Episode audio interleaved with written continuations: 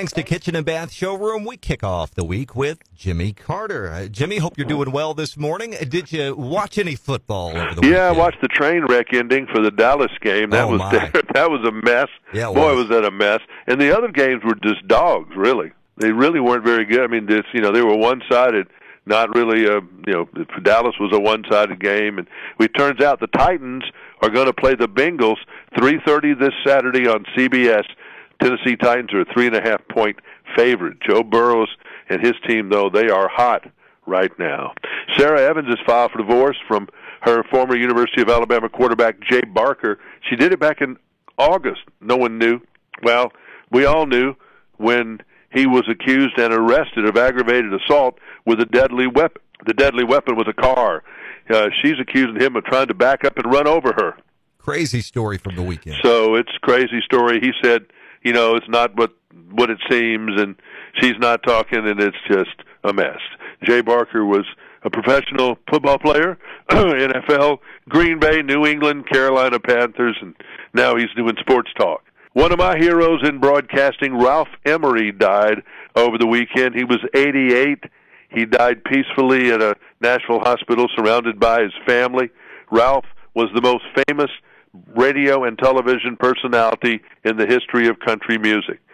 Nashville Now, WSM Overnight, TNN, various shows, various shows with everybody. A morning show in Nashville that was one of the highest rated shows in the history of morning television, and it just goes on and on. I uh, was scared of him when I first went to work at Channel 4.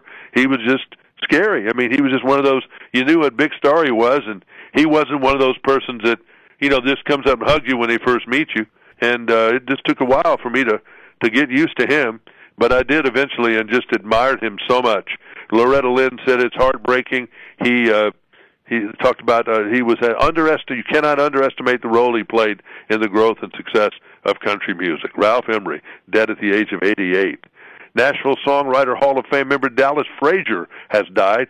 If he only wrote one song, he'd be famous for it. He wrote the song Elvira. He had it as an artist, and it didn't do anything. But later on, it was picked up by the Oak Ridge Boys, and you know what happened to that? That became their signature song. That that that thing made him a million dollars easily, Oh, yeah. easily. Alley oop oop. That was another one that he did. Mohair Sam for Charlie Rich was a number one, and a number one for Jack Greene. There goes my everything. He's in the Songwriters Hall of Fame.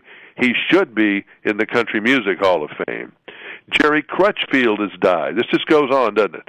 He was 87 years old. He produced all the Lee Greenwood hits, among Okay. others.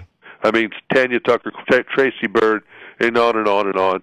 Uh, he also produced the number one pop hit, Please Come to Boston, for Dave Loggins. I just never seen this many people at one time, you know, passing away. Zac Brown Band, they're going to go out and Out in the Middle tour in uh, April. Reba did the first three nights of her tour. All went well.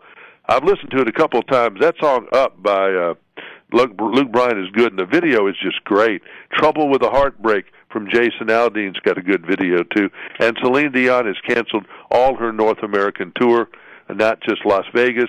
Severe and persistent muscle spasms. Ooh. That must be bad if she can't get up on stage and sing. No, that doesn't sound good at all. No, it doesn't. Jimmy, we, we talked a little NFL playoff action, and we're not done with it. One more game tonight. Oh, that's right. And uh, who? I don't even know who this is. It's uh, Arizona.